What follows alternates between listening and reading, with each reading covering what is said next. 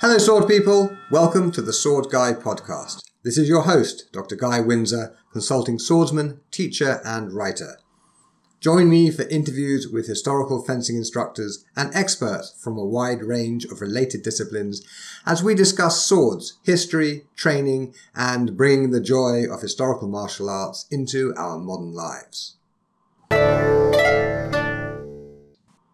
I'm here today with Joshua Wiest. And am I giving your, your name right? Uh, yeah. I mean, uh, we have more of an anglicized version of it, and it's Wiest. Ha, Wiest. Okay, yep. I'll do that again. I'm here today with Joshua Wiest, who is an instructor at the Triangle Sword Guild, focusing on the fighting systems of masters Achille Marozzo, Giovanni dall'Agocchie, Antonio Manciolino, and Camillo Palladini. That's a lot of Italians. He's also a successful tournament fencer and host of the historical martial arts podcast L'Arte dell'Armi. So clearly something of an Italophile. anyway, without further ado, Joshua, welcome to the show. Thanks for having me, Guy. Uh, whereabouts are you? I am in Raleigh, North Carolina, in the United really? States. Yeah. I once got stuck in the airport there for about nine hours. Really? I did. Why? Um, uh, I was living in Peru at the time, and uh, this is when I was a teenager. And I forget if it was on the way to Peru or on the way back, but I but flights got cancelled and changed and moved around, and I ended up having to like wait in Raleigh, North Carolina. Actually, Raleigh Durham is the airport, isn't it? It is, yeah. Yeah, the only reason I know that is because I was in it for like nine hours about thirty three years ago. and cursing Raleigh much? Durham the entire time. uh, it, it, actually has, yeah. No, it's changed a lot. It's a lot nicer now. Um, that's okay. not as uh, just like one terminal. It's uh, they've built a new one and it's beautiful. So. Ah, uh, well, they didn't do that in time. Not not not no. enough for me. I seem to remember sleeping on the floor. Oh. Great but I'm, I'm, but let's let's not be deterred by my one not so great experience of Raleigh. Is is it a nice place to be? Yeah, no, I mean it's a uh, it's it's a great city. I'm it's sort of stuck between uh, an equal drive to the mountains and an equal drive to the ocean. So um, okay. you know you have convenience of um, basically exploring whatever you want to explore. If you're kind of a beach person, you have the beach, and if you if you're a mountain person, you can go hang out in the mountains. And you know, I mean, the whole state is basically a, a deciduous rainforest. So um, it's it's beautiful. A lot of trees. Lovely. Okay. Um, so are you, from there? I am. Yeah. So I um my my family's not originally from here. They're from the Midwest, but um, I grew up here. I've I've lived here my entire life. Okay. Um, so, how did you get started in historical martial arts? I mean, is is there a lot of that going on in North Carolina? Yeah. Uh, so um, it's pretty funny. Um, you know, I'm I'm an avid listener of your podcast, and I feel Aww. like I feel like a common theme, a common theme that I've heard from your guests is that they started writing a book and they never finished it, or or something along those lines. Sure. And um, I'm just gonna I'm gonna add to your pile of of like authors that never quite fulfilled that ambition. Um, I was I was writing a book, a historical fiction novel um, about uh, Epaminondas, who's a, a Boeotian general um, right after the uh, the Peloponnesian War, um, and uh, I was I was writing this one scene in the book, and he had basically been relegated back to um, he had been removed from the Boeotian government and was forced to sort of like reinvent himself um, in the city uh, when they had just overthrown the Spartans.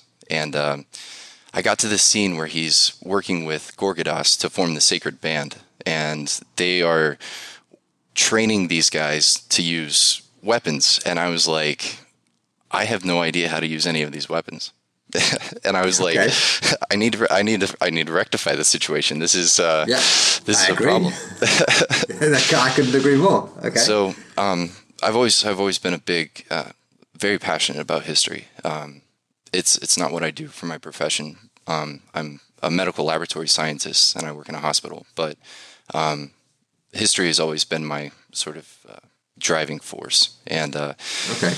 And so I, I decided I needed to, to do something about it. So I started doing some research. I looked into just doing Olympic fencing and um, or, or sport fencing, and um, I found a school. And then through that school, I found a uh, group of historical martial artists. I found the Triangle Sword Guild, and uh, I actually started doing rapier first. Um, okay, it's a good place to start. It, it was, yeah, and it, it actually worked because my historical interest at the time, even though I was writing this book and doing a ton of research on, you know, the uh, sort of the Corinthian War period of um, of Greece, um, I I was also at the same time uh, reading Peter Wilson's Thirty Years' War book, um, okay. and uh, which is a fantastic book. And so I was doing this deep dive on the Thirty Years' War and reading about the Eighty Years' War, and learning rapier at that time was was perfect. So um, I got into that, and then our rapier program basically ground to a halt. And in its place, um, a new instructor came in and started teaching Bolognese, and the rest is history. I just kind of stuck with it. Okay. So you were learning rapier to get insight into uh, ancient Greek warfare. That's interesting. well, so interesting, interesting. Okay. yeah. So uh, let me clarify. So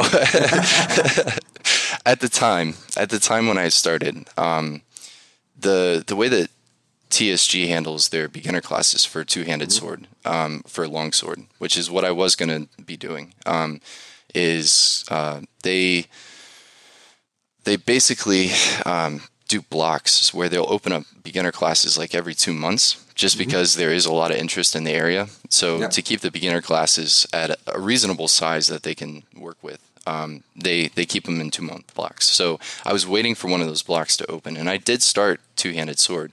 Um, they they actually created a class on a Thursday because I worked weekends at the hospital, so mm-hmm. all the weekend classes I couldn't take, but the weekday classes are what I was trying to sort of fit into, and um, and so I, I did do a little bit of KDF for a while, but then that class kind of fell through. One of our instructors that was teaching that class ended up having surgery. Um, and so I really, at that point, I was just sort of pigeonholed into the Bolognese system, which was, you know, fateful. okay. Um, yeah, lot, lots to unpack there because actually, thinking about it, with the Bolognese sources, you do get shields, yep. carriages, yeah. bucklers, pole arms. Yep. Right. So it's probably closer to being useful for doing your Peloponnesian War um, stuff than Kunstfechten would be. Yeah, absolutely. As a matter of fact, the more um, I've gotten into the Bolognese system, the more I've heard, even from other practitioners, that you know there are times where either Marozzo or Manciolino are basically cosplaying the Greeks with when yeah, they start using like partisan and rotella. I mean, right, and you know, I, I have I have a copy of the 1568 Marozzo. Yeah. Here, uh, I have actually the 1568 one, like an original. Right. That's awesome. Uh, yeah, yeah. I mean, I could take it out and wave it to the camera, but but the people listening can't see it, so that's not really fair. Um, and it's got some very strange arms and armor in it. Yep. In the pictures, it's like why on earth are they carrying out? And you're right, yeah, they're basically cosplaying the classical period. They are. I mean, and I mean, with especially with Manciolino in particular, he's like he goes on these long like humanist diatribes where he just like he's throwing out all of the knowledge that he's sort of gained and and you know you think about the context of the time writing and probably starting sometime in in the uh, early 16th century. Um, you know, it's it's kind of the height, or well, sort of the tail end of the Italian Renaissance. Um, and he's he's really just kind of like flexing his literary muscles, you know, just like showing mm-hmm. everybody that he's this like knowledgeable scholar of of humanism, um, and uh, it, it's pretty funny. Um, and it, it just kind of it feeds that narrative you know it feeds the narrative that he's just some of this stuff we're not really sure how practical it is but you know Sure. Yeah. He's, he's definitely cosplaying the Greeks. Okay. So for the non-specialist listener, um, when they think bolognese, they're going to think spaghetti, and mm-hmm. we get this all the time. So could you just just explain to the to the lay person what is this bolognese system we're talking about? Where does it come from? What is it about? Sure. Okay.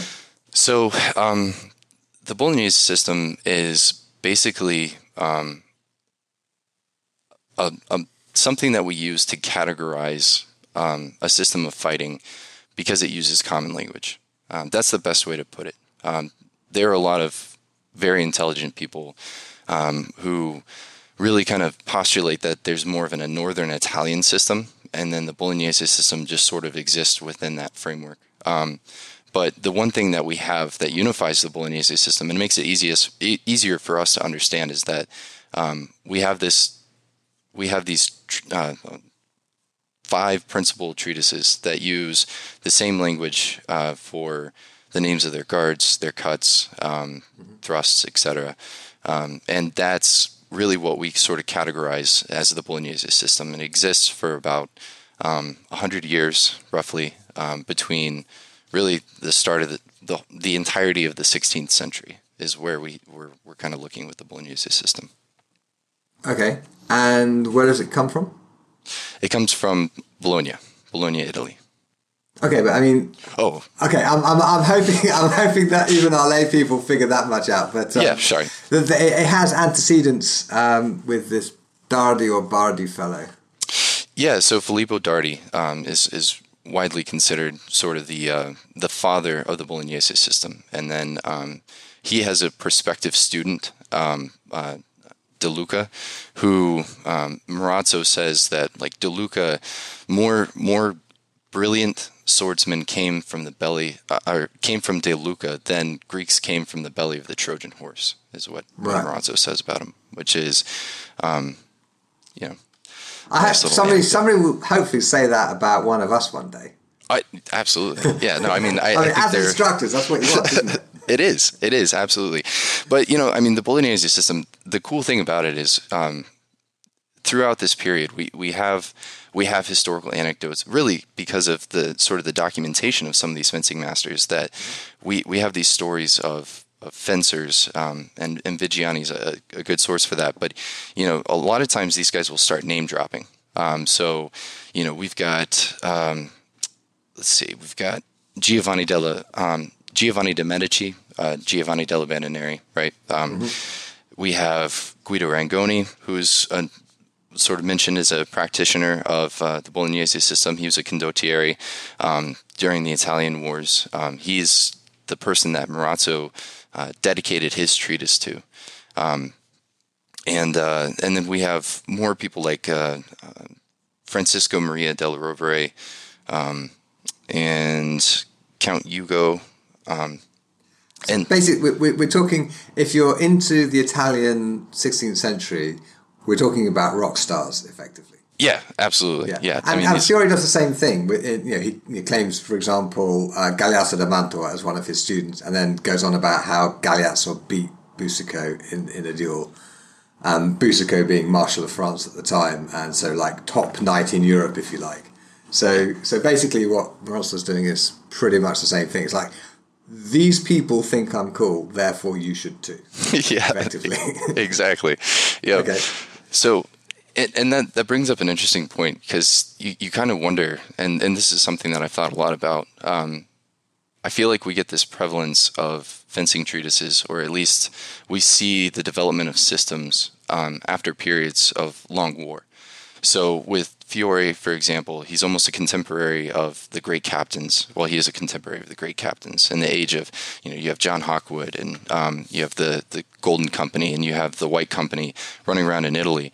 And then, um, and then you get Fiore and you have the development of this system. Um, and we see this system sort of developed and spread out throughout Europe.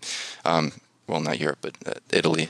Um, I guess Europe, a little bit into Germany. But um, with the Italian with the Bolognese system, it, it, comes. We see the writings really kind of start um, in about the 1520s. Uh, we don't really know when the Anonimo Bolognese was written, but we know that with um, at least from Manciolino and Marozzo, we can date those into the 1530s for their publication, um, and they come at the heels of the Italian Wars. So we have these. Uh, we have this sort of this this flowering of these ideas that really come and are born of conflict. Okay. So I mean, as, if I remember rightly, I think Manciolino's book came out 1531, wasn't it? Something like that. And he's he's sort of the first of the printed Italian yep. sources. Correct. Yeah. Okay. Yeah, I actually was in an Italian bookshop about six years ago in Verona, and they had a get get this. They had a Manciolino, but it's worse. It's worse than that, right? I went in, and in Italian, I asked them if they had any historical fencing treatises, and they said no, we don't. And so I gave them my card and said, you know, if you find any, just you know, if, you, if you come across any, let me know, right? And later that night at dinner, my wife and I are having dinner in a restaurant in Verona, just on the streets because it's you know summer and it's nice and we are. And this guy from the bookshop comes up and he says, "Ah, yeah." Um, he, he was super polite. I think he called me Maestro Windsor because he looked me up online. oh, yeah, historical teacher. Oh, that's really nice. He was super polite and that. And um, because he wasn't actually there when I was in the shop, his assistant was there. He said, we have a Manciolino. Are you here on Monday? Right? Mm-hmm. And I'm like, no, we've gone back to, we've gone home by then. Oh, no. No. so I didn't see it. I didn't see it. And honestly, they were they were asking significantly more money than I had available for it. So I was never going to buy it anyway. But yes, I could at least have handled it. I, there's actually a Manciolino for purchase right now and they're asking is for that? yeah, there is. They're asking for seven thousand dollars. Where is it? Uh, I found it on Goodreads. Um, it's through an auction website. Yep. Okay, seven thousand dollars. Seven thousand. mm-hmm. I know. I know. Oh, it would go so nicely with my Marozzo. it would, yeah. You gotta, you gotta. I'm sorry. oh God. Okay. Um, yeah. Yeah. Let me have a little think about that. okay. It's I. I so.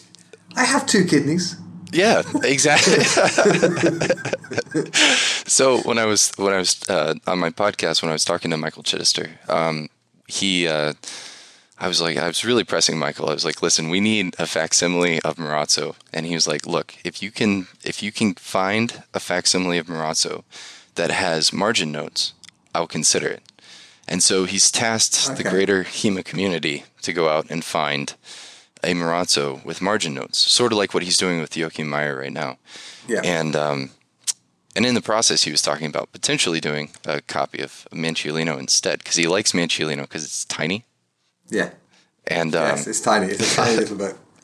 Which I think is I think it's kind of cool. Like I, I, I think it's great. It's like you it's know, a pocketbook. Yeah. It is. It's a pocketbook. You just kind of put it in there, and, it's and like, all this. like six inches by four or something. I mean, it is really small. Yeah, which is it's cool because he, he even has like really condensed advice that's just like really great stuff. Like, hang on, hang on. Um, you want a facsimile of Marozzo? Yes. Does it matter which edition? No. Okay, well, I have high resolution photographs of not the first edition, but my edition, which is the 1568, and uh, Malcolm Fare's copy of the 1540, the undated one. Mm-hmm. Producing a facsimile from those is not difficult. Let's do it. Okay. Um, I, I, honestly, I don't think the average listener will be terribly interested in the nitty gritty of us discussing exactly how we would proceed with that. Yeah, we'll, um, we'll have to talk about that some other so time. Maybe, maybe, we'll, maybe we'll, we'll, chat about it after we've done recording. But but in all seriousness, I mean, the data is there. Yeah, no, I... have to. The process is just clean up the images, mm-hmm. arrange them into a print file, add a sort of about this book page at the end, I mean, if you if you tell me there's a market for it, I could just get it done. Yeah, absolutely.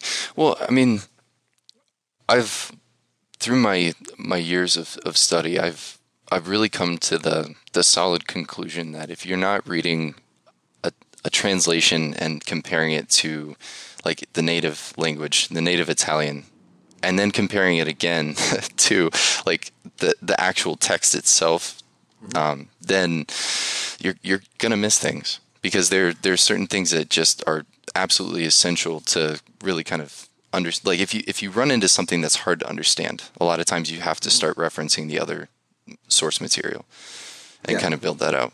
So, well, my view is that if you're getting paid for your opinion, it should be based on the original. Yeah. Right. Yeah. I mean, it's not it's not reasonable to expect, you know, amateurs in a club who happen to be teaching because they happen to be the most senior person present or the most experienced, and you know it's not their job. It's just you know something they do at the weekends and what have you. It's perfectly all right in that situation to be basing your interpretation on translations, mm-hmm. right? Because learning the language is hard and it takes a long time and it's a tedious process. And personally, I, I suck at it. Um, but but you know, I, the the reason I don't teach any um, German swordsmanship other than 133 is that I don't I don't read German well enough or at all in fact to, to base my interpretation on that. Um, 133 is a dodgy one because I am dependent on translation, mm-hmm. but I have like six years of Latin at school or five years of Latin at school. So yeah. I have just enough Latin that I can, I can go in and have a little dig. Yeah. But that's eh, that's an edge case. I probably shouldn't really be teaching 133 based on my own sort of principle of you should be able to read the original language. Yeah. Um, but yeah, so I, I do like Fiore and Capoferro and some English sources and some French sources because I can read those, but I don't do the German stuff because I can't read German. And because this is my job, I feel I, if I'm teaching a, you know, if I was teaching a Lichtenau seminar, I ought to be able to read the original language, and I can't, so I don't. Yeah, no, I mean that's I I just got done uh, teaching, going on a sort of a deep dive and a study of uh, Andre Lignitzer, um, oh, yeah. and I had to I had to rely on on the German speakers in our club and the people who could basically go in and, and take a look at the Middle High German and compare it to the translations that were available. Which I mean, there's some absolutely fantastic translations. Right. Um, but you know, it was it was actually really beneficial um, to go back in and look at the language because, like with Lignitzer in particular, um, you know, he's got these situations where um, sometimes he'll use plurals for things um, instead of a singular when he's talking about shields. And you know, in the German system, a lot of times they'll refer to sort of the lower half of the sword as the shield, and so he'll say something along the lines of, um, you know, uh, Durchwechsel um, underneath their schilts, right? And he puts an S on there. But sometimes that gets lost in translation. You'd be surprised how many translations there are of Lignitzer where they forget that S and so they just say Durchwechsel under the shield instead of the shields, which changes right. the play significantly. So, just a little anecdote. Yeah, yeah. there's, and I mean, I, have only published one translation, and that was of Vadi. And you know, my first stab at it was shockingly bad. Um, unfortunately, it got picked up, and um, I did a second crack, which was much, much better right?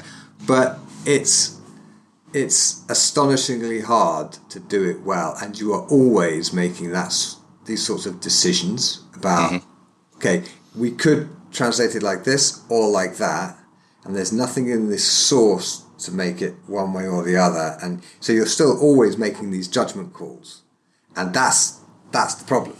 Yeah, language languages aren't ciphers of each other; they're they're different ways of seeing the world. Yeah, and and that's why you, you just need somebody who has that context that can help inform you. I mean, you know, I I don't know. I, I got your I thirty three class your one thirty three class, um, and and oh, signed the, up for it. Oh, yeah. the online course. I did, yeah. So oh, I, brilliant! So one of one of my uh, one of my pursuits that sort of came out of um, out of the uh, the pandemic was I started teaching uh, sword and buckler, almost like an exclusive sword and buckler class. So in the framework of that class, one of the things that I'm doing is teaching from all the sources. So we run in, um, I think it's like 40, 40 week cycles. So we'll do 40 weeks of Manciolino sword and large buckler, and then mm-hmm. we'll do 40 weeks of 133 and Lignitzer. and Talhofer because Talhofer is really simple. Like, he's got like three buckler plays. Yeah, and then he's like, I've I've read I he's he, and then he actually mentions that he's read a treatise with a priest teaching these plays in Latin. So does he say that? I wasn't aware. Yep. Oh my god, I need to reread Talhofer. It's been twenty years since I looked at Talhofer. Well, so. so in a, in a couple of the different manuals that he's he's um, he's put out, he he mentions. So in two of them, I think in like the Württemberg, um, and then his personal manuscript. I don't know what the name of that one is. I, I just remember on Wiktenauer it's named his personal manuscript, so that's Okay. just what I go by. If if my if it's good enough for Michael, it's good enough for me. Um, yeah, but- and, and we'll stick links to these things in the show notes so people Yeah. can find them.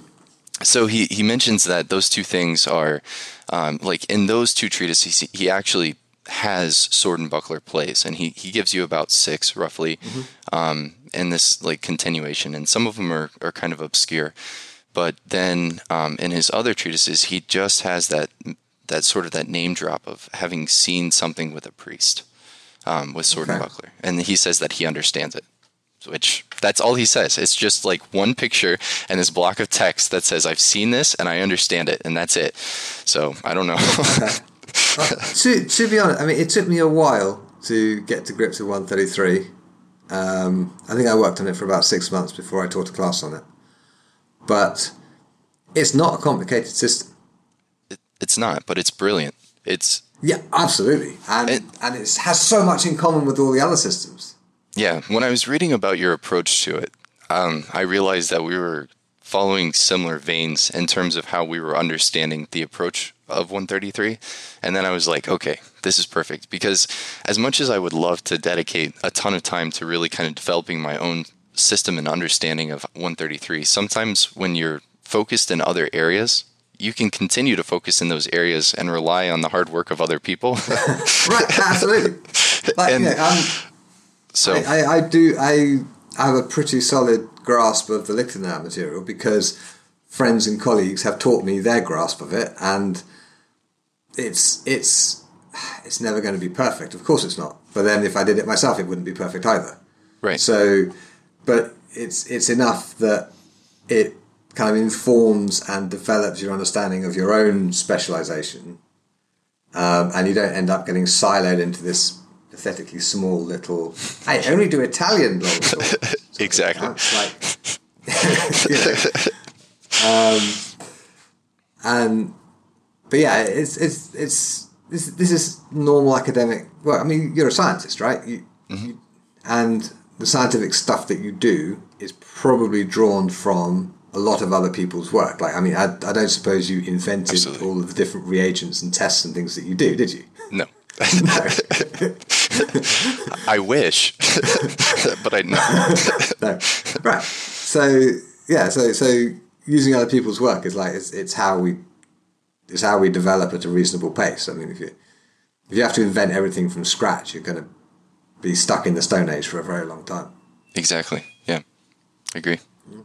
Okay, well, when you've done the course, I'll be interested to hear what you think of it. Um, Yeah. So you know, and and you can be frank. I will. I'll be honest. I promise. Um, okay, so all right, we've mentioned Vadi a couple of times. Just for people who may not be familiar, Vadi wrote a treatise in around 1480s um, for the Duke of Urbino, and it has a lot of common commonalities with Fiore, and it may have some commonalities with some of the Bolognese stuff. And it is knightly combat. It's a manuscript, so it's not a printed source. There's only one copy of it that we know, which is in the Biblioteca Nazionale uh, di Roma, so the National Library in Rome. Um, I'm pretty sure you're familiar with Vadi because, as a you know, as an Italophile, you pretty much have to be. But what do you think the relationship is between Vadi and the other sources? And the, the Yeah. So sources. I've about a year and a half ago, I got really frustrated with Marozzo's two-handed sword. So I can understand that. It- looked at it. He's not very clear. Yeah, and I was also, you know, I, I started to kind of get this feeling that Marazzo, in, in the way that he teaches the two-handed sword, um, I wasn't quite sure about the martiality of his approach. So oftentimes the Bolognese um, masters or, or, writers will um, sort of identify the things that they think should be done in the saddle and the things that they think would be done with sharp swords in earnest.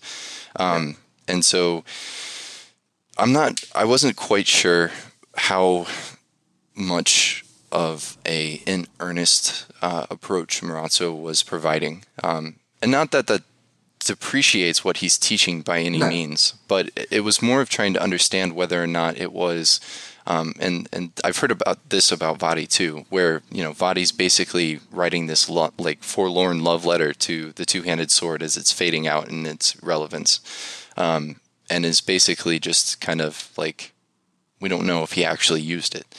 Um, and I kind of got a similar feeling about Marozzo, and I wasn't quite sure. So I decided to really start looking into it. Um, and to to do that, I needed to do two things and that was study Fiore and study Vadi. Um, right. And so I started studying uh, Fiore, and um, I, am actually working through Fiore right now. Um, again, co-opting ideas from other people. You know, we have an instructor in our school, uh, Kurt Holfeder, who is. Um, I know Kurt. Yeah, he's had some yeah. private lessons with me. Yeah. Yeah, yeah, yeah, and he, he's he's a fantastic fencer. But you know, he's he's gone on this quest to really kind of understand and, and implement Fiore, and I've been working with him, and um, and it's been fantastic because I'm starting to see all these like little similarities, these sort of things that provide these distant echoes of of aspects of things where I'm like, could that be? you know? And and that's the scientific process right? You start asking questions and you start wondering things and you start exploring going down all these little rabbit holes to see if there's any sort of validity to what it is that you think right? Um, and that's really kind of what i've been doing. Like does Marozzo call Guardia dei Entrari Guardia dei Entrari, uh, where he's up in, uh, you know, for, for German people, it would be up in Left Flug, um, or you could say it would be in uh, Fenestra for the, the Fiore folks. Um, Ooh, I'm not sure Guardia di Entrare is Fenestra. Oh, that's no, it's not. contentious no. statement. So no, no, no, it's not Fenestra. I, it's so, definitely not Fenestra. And, and, I'm talking in terms of just like what the guard looks like, right? In yeah, terms okay. of like the posture. But I'm teasing you a little bit. Yeah, yeah. So, but here's the thing. This is what this is the this is the rabbit trail that I went down. Is Guardia dei Entrari Guardia dei Entrari because Marozzo is basically trying to convey Colpo di Villano. why? Why? Because he's coming. He's basically doing a hanging parry where he's coming up underneath, and then he has narrow stance, which is where mm-hmm. you're just bringing your sword up. And if you look at the angle, he's got his sword all the way down, and then he's stepping out with his back foot, and then he's stepping in and closing. Okay. One second. I'm just going to dig out my notes, and I'm going to have a look for myself. And I'll stick a photograph in the show notes so that the uh, listeners can join in. Yes. There we go. Alright, Guardia di Entrare. Dove.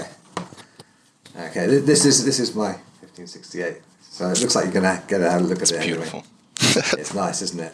It needs. I think it needs rebinding. It's it's uh, got a 19th century binding on it, but the the print's original.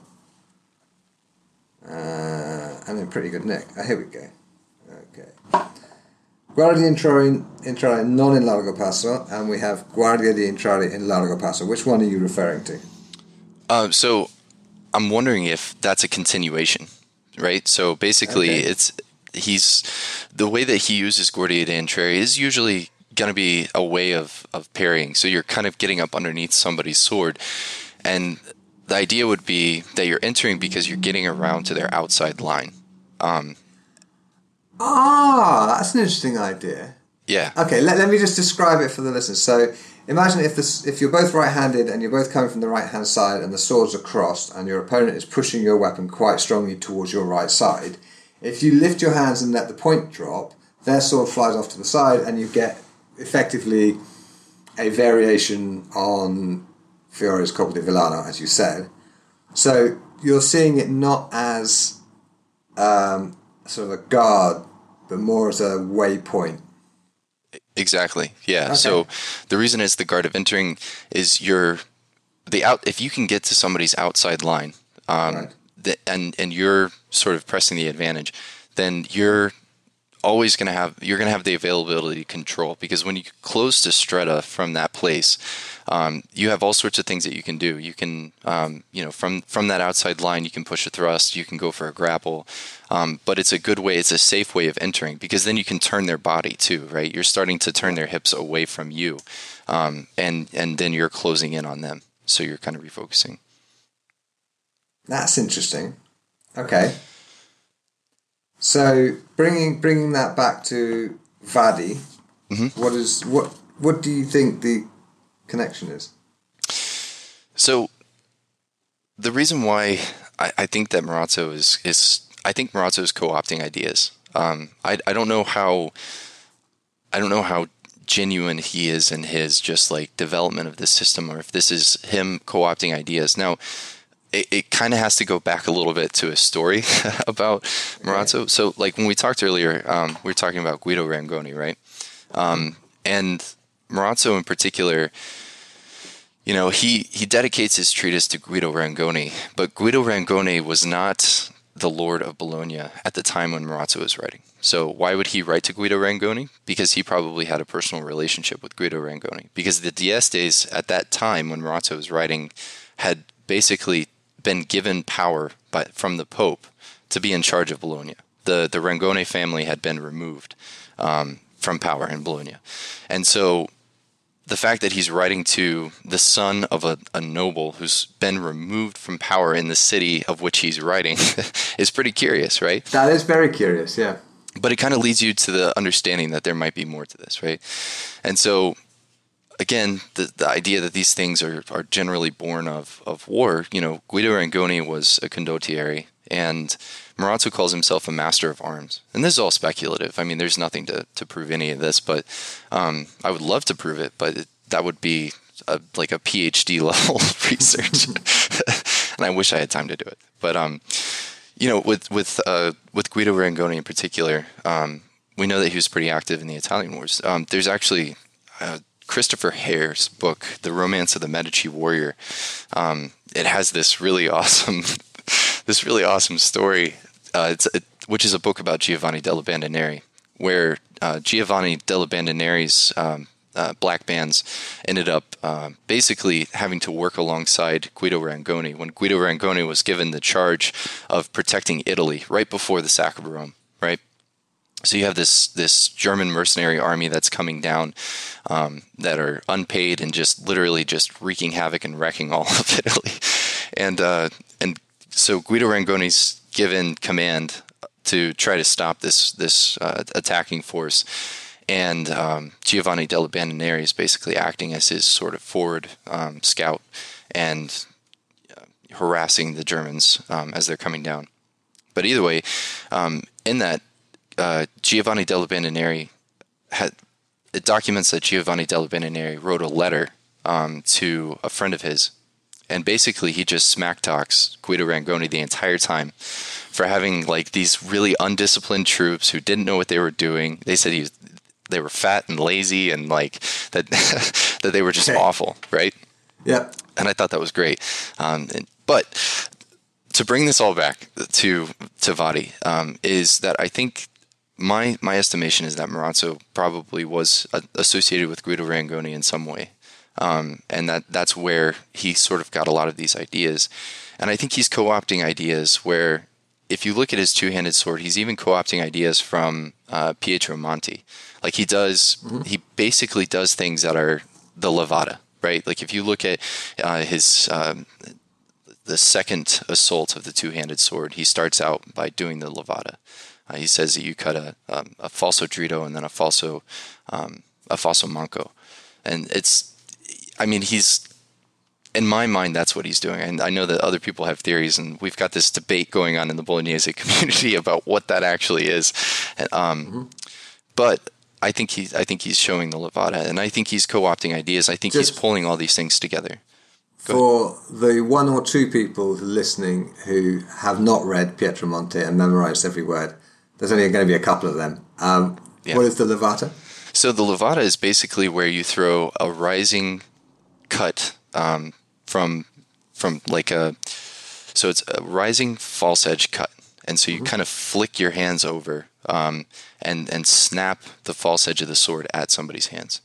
So you throw these rising cuts and then snap the sword at their hands, and then you turn on the other side and you flick and snap the sword at their hands. So that's so it's, it's, it's a false a false rising cut from the right, followed by one from the left. Right. And Pietro Monte calls that that combination a levata. Yeah, well, so that okay. action a levata. So he does the yeah. levata from both sides. But yeah, it ah, starts. Oh, okay, so either, it, either one of those would be a levata. Okay. Yep. So it starts true edge and then it turns over at false edge, and so it's in that snap that you get that percussive action and that that heavy rotation.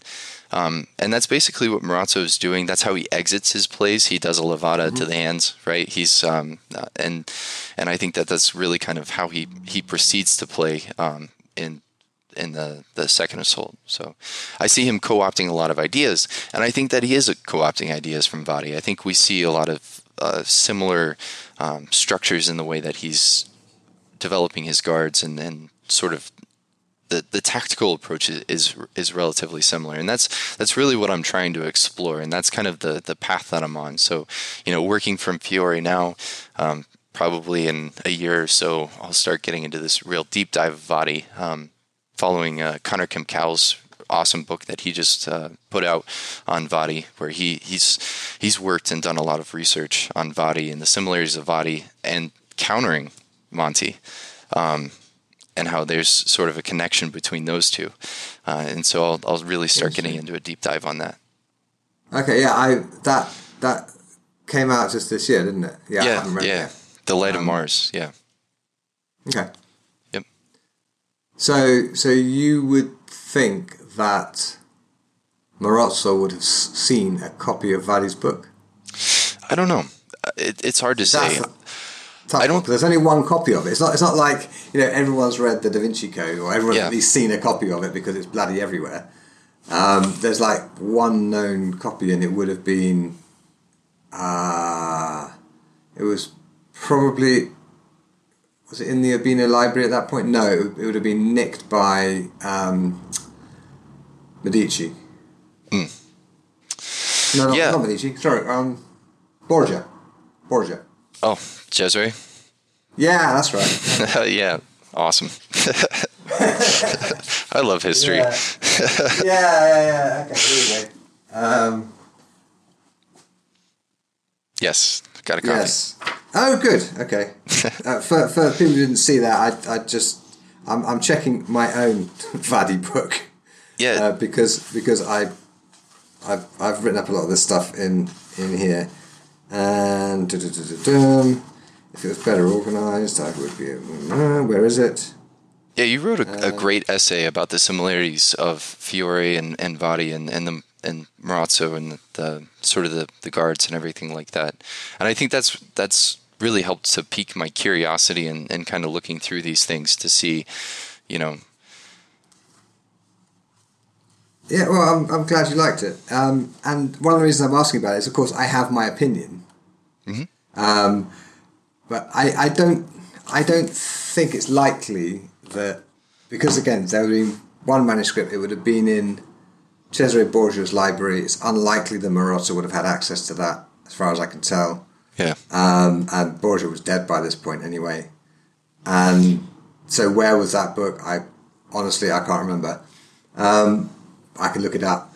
But um, so but if there was a kind of a vernacular of sword language and sword style, um, like if you look at lineages in sport fencing now, mm-hmm. they're all using the same terminology. They're all coming from a common source, but the way I don't know saber is taught in Hungary is quite different to the way it's taught in Britain. Is different to the way it's taught in America. It's different to the way it's taught in France, and so on.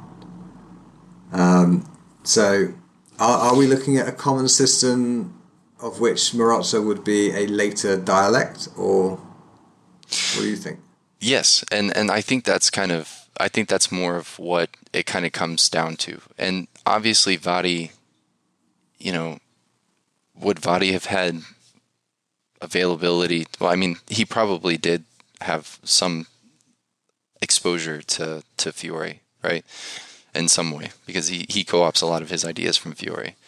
Yeah, and he quotes him outright. In some Yeah, But, so- but then, but then, hang on, hang on. Just because my mum sang "Twinkle Twinkle Little Star" to me, and your mum sang "Twinkle Twinkle Little Star" to you, doesn't mean that we're related. No, for sure. It for just sure. means uh, Yeah. that there's this common song that mothers sing to children. So, I mean, Marozzo, because the D'Este family and the and the Duke of Ferrara were, you know, for the most part, in control of of Bologna at the time when Marozzo was sort of developing his sal and became the the principal fencing instructor in in Bologna. Um, I don't know if he ever saw a copy of Fiore. We'll never know. Um, But the the, cro- the copy would probably not have been in Bologna. No, definitely not. the not. D'Este Definitely library not. would have been. Um, ah, blanking. Um, yeah, there we go. Yeah, yeah. Well, but there's there's nothing to say that he you know wouldn't have had. Wouldn't have gone there. Yeah, exactly. So Okay. I mean, it's it's a, a ton of, of, of speculation and just kind of ideas, but looking to themes and ideas that sort of transcend and is Marozzo in some way looking back and even looking at what was a common fencing system, sort of like what you said, uh, like a common fencing system that existed in Italy? And is this something that was more prevalent than we really kind of realized? I mean, you know, was were there students of, of Fiore that you know were like De Luca and, and had you know more students than Greeks that came out of the Trojan horse? You know, I mean, possible.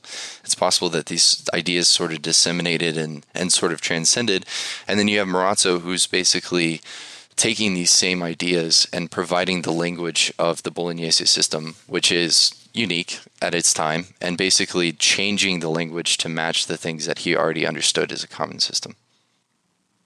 Yeah, possibly. Um, and it it strikes me that we are always dealing with a very restricted data set because most historic, most fencing masters in the period did not write books, right? Right. And the ones who did write books, there's no actual kind of there's no process by which only the good ones are allowed to write books Yeah.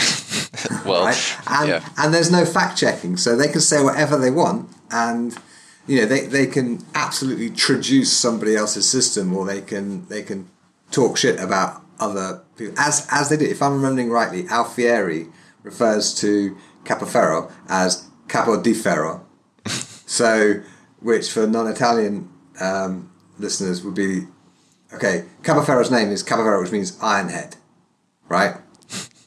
right? Uh, but capo di ferro means head of iron. In other words, thick. right? Just, just and that was deliberate. I mean, that, that Yeah. was Alfieri being a dick. yeah. Well, I mean, Manciolino talks smack about. Well, we, we think that that Manciolino is talking smack about Marozzo in his book because they might have had some relationship. Again, this is all very speculative, but, But he talks a lot about. Marozzo. He does, but they were both writing at the same time. There's Okay. so there's there's a possibility that and and Michael Chidester actually just said something about this recently that there might be or maybe this is something that Matt Galas researched, but there might actually be a copy of Marozzo that was originally published I think in 1525. Oh, really?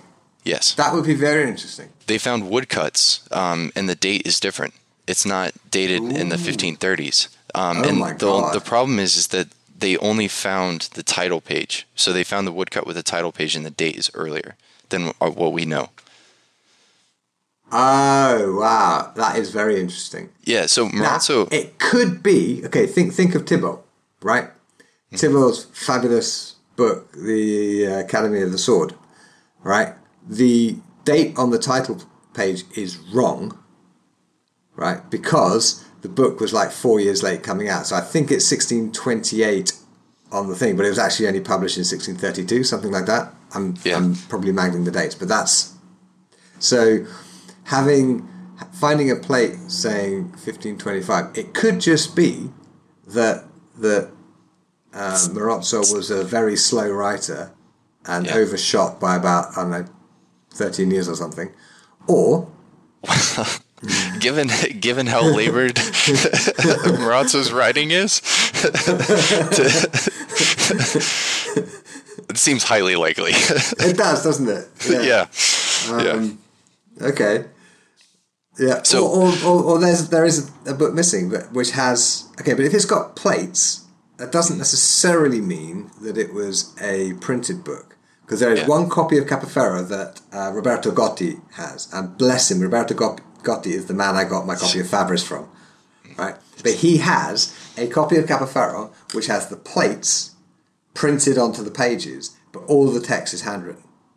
Mm right? And wow. I need to I need to get myself to Brescia and have a proper look at that and figure out whether it is a presentation copy or whether it is the copy that got sent to the the the printers so that they could like set all the type. So it's like the original original. So did Capoferro write it himself? Or was it written by? I mean, there's there's lots and lots of questions there. But imagine if there's a Marozzo like that. Oh, a manuscript awesome. Marozzo with the woodcut plates from the first edition. That'd be incredible. Right. Or even earlier. So yeah, I mean the yeah. general speculation to, to kind of go back to that is Marozzo talks a lot about money and his and his uh, he does in his treatise. I mean he's writing it for his son. He's writing eight, it for Sebastian. Eight Bolognese pounds for uh, to learn the Zogolargo stuff I, like that. Yeah, something like that. And it comes out to yeah. like hundred dollars a month to to modern currency, uh, a hundred U.S. dollars. Um, but uh, you know, and then Manciolino talks a lot about how you should disparage people who do nothing but talk about money when it comes to fencing. okay. so, you know, it, whether or not that's true, it's it's fun to think about and it's funny because, you know, it's fun to rag on Marozzo. He's uh, it's fun to give him a hard time. Yeah, that is fair. Um, okay, I I have to ask, right?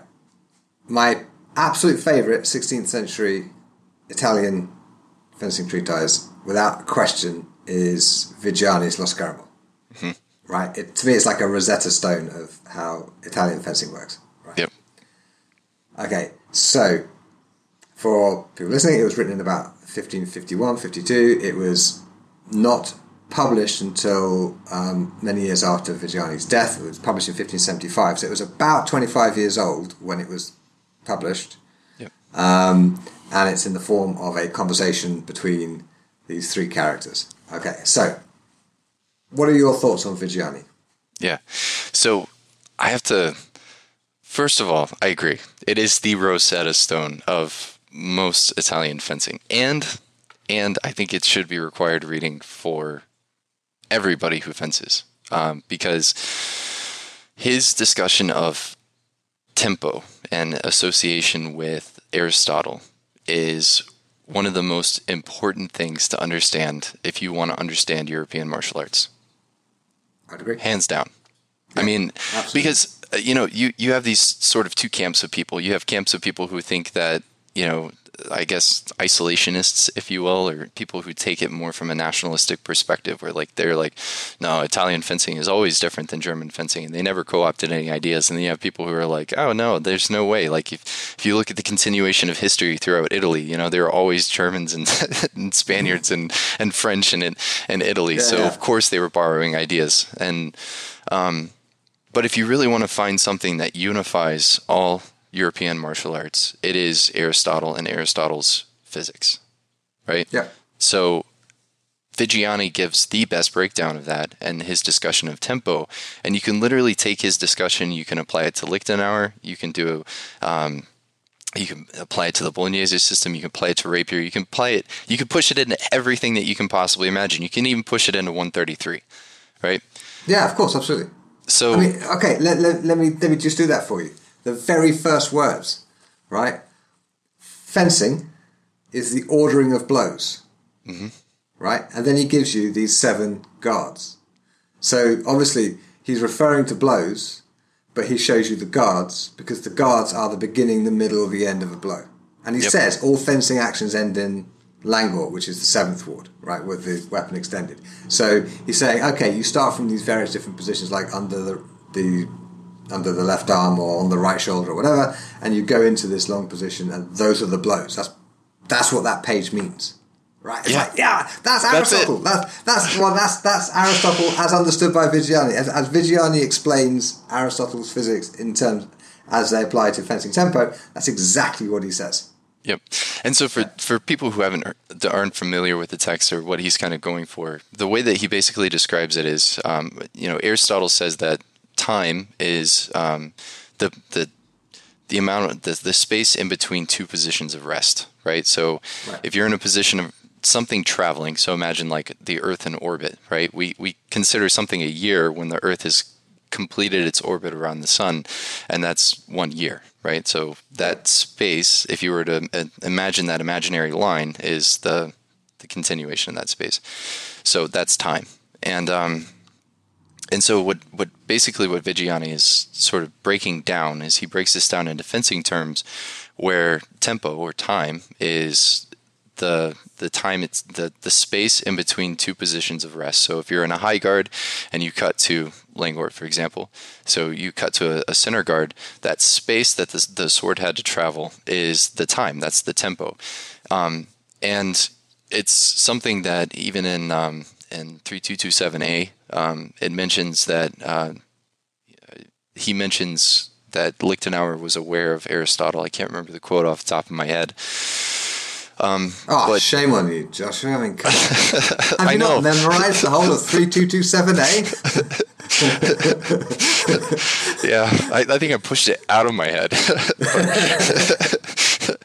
but yeah, so I mean, you, you have these these things that just show up continuously throughout, and um, it, it's it's it's brilliant. I mean, it's it's a brilliant exposition of of what this is. Um, but to kind of take a step back um, with Viggiani in particular, and the reason why I, I really love Viggiani. Um, so I had uh, somebody had asked me to put together a lecture um, for what the approach to fighting was in the Bolognese system, and um, okay. And so I was like, okay, yeah, I, I can do that. Um, and so I started looking at the sources and and really how they approach the fight, like from the start of the fight. Um, and at the time, I was really starting to get into Palladini because I had just gotten my copy of Palladini.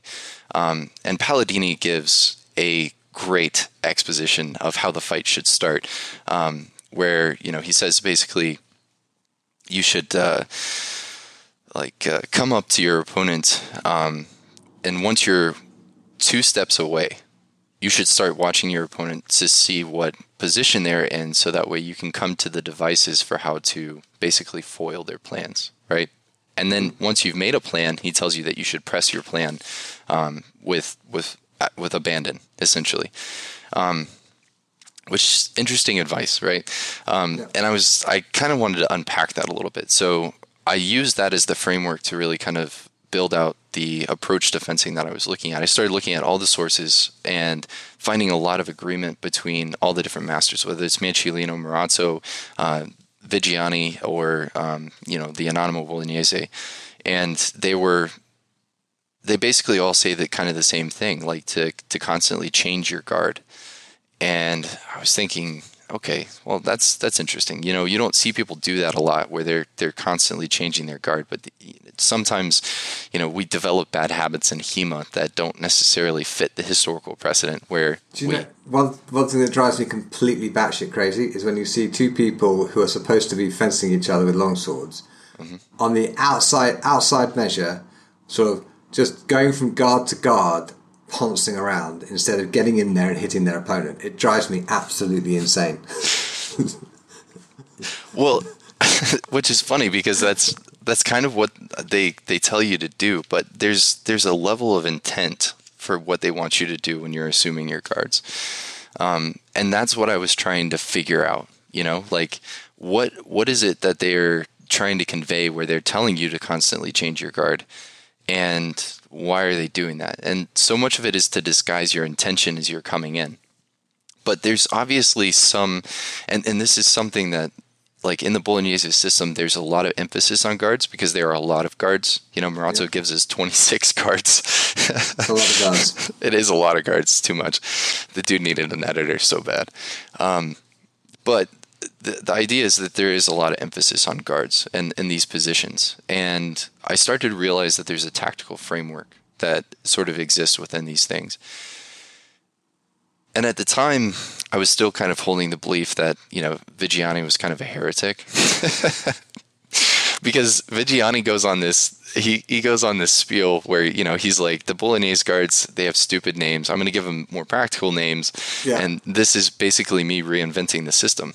He's but not a heretic. He's a critic. He is a critic, but he's also a brilliant conveyor of ideas, and this is where yeah. this kind of came in because Viggiani was working with. Um, the, the court of the Holy Roman Emperor. He was tied to in some way to, to Charles V, and then eventually published his manuscript for posthumously. His brother um, published his his treatise for Maximilian II, right?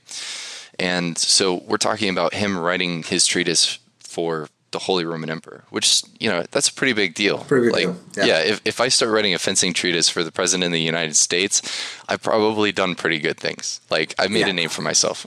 Okay, the, the whole thing about book dedications is worth going into because you, in this period, you I mean these days you can dedicate your book to whoever you like and it's just a dedication, right? Mm-hmm. Back then, if you dedicated your book to a person, you pretty much had to get their permission for it because you like like Fabris dedicated his book to King Charles, uh, King. Um, uh, oh my God! I have to dig it out and have a look. Um, Christian the Fourth of Denmark, ah. right? Yep. Right, and there's a picture of the king on the front of the book. I, I, I will dig it out and show it to you because I because I happen to have a copy of Fabris. Right? oh, to be in your library, guy. Well, dude, anytime, anytime you're in Ipswich, seriously, I'll, I'll sit you in an armchair and, and give you a Marozzo and a glass of wine, and you'll be fine. Um, yeah, Christian the Fourth. There's a picture of the man. Yep. If you put a picture of the king in the front of your book, giving the impression that he's approved it, and he hadn't, you are going to spend the rest of your life in a really nasty, smelly dungeon. Yeah. Right? And exactly. all of your books will be burned. Yep. Right?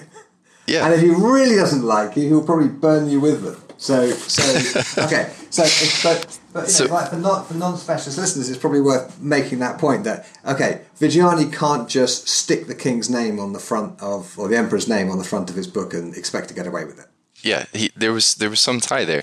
But th- the cool thing about it is when you think about it in that context, Viggiani is explaining the Bolognese system to the court of the Holy Roman Emperor, and mm-hmm. he's not writing to a knowledgeable audience. If I'm trying to convey an idea to a group of people, and I need to basically translate things, they're not going to have the same like natural feelings towards the names of the guards where they're going to have a sense of familiarity or a sense of understanding, or maybe even the cultural context to understand why Coda Longistretta means the guard of the long tail. And then you get this thing from the, um, I think it's uh, the Anonimo, where he talks about why it's the why it's.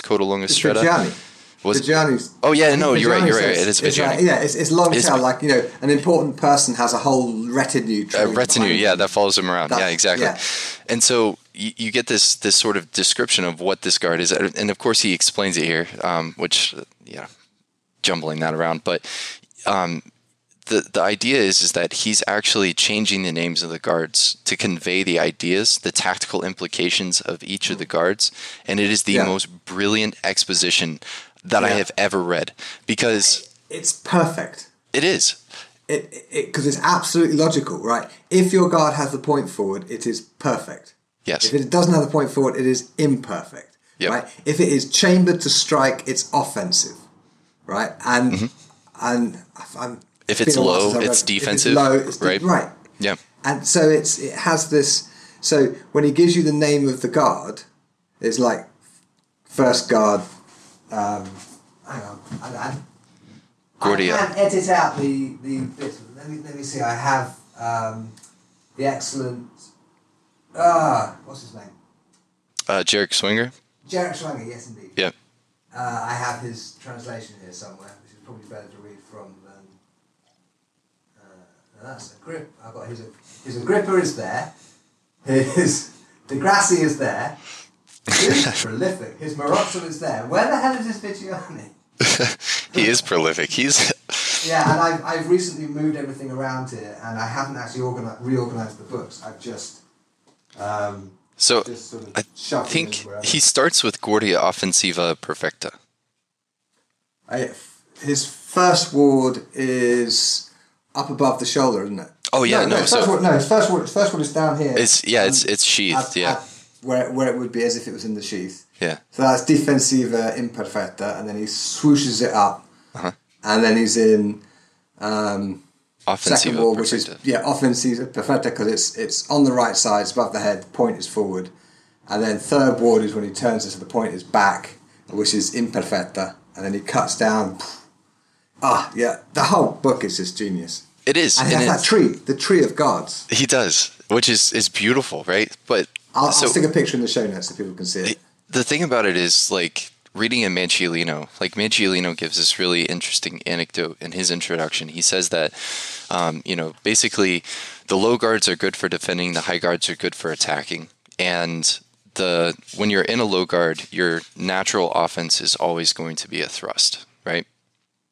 So I took that and I, I started really kind of delving into that further, and looking at Manciolino's offenses, um, basically with the sword and small buckler, which is sort of the framework of his system, and then he kind of builds off that into lots of different things. He he constantly wants you to work back into it.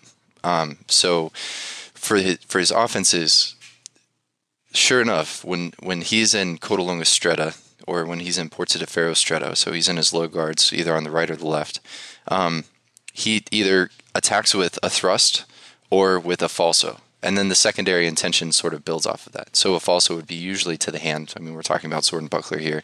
Um, and so, but he limits it to just that. Whenever he's in a low guard, those are his basic actions, you know?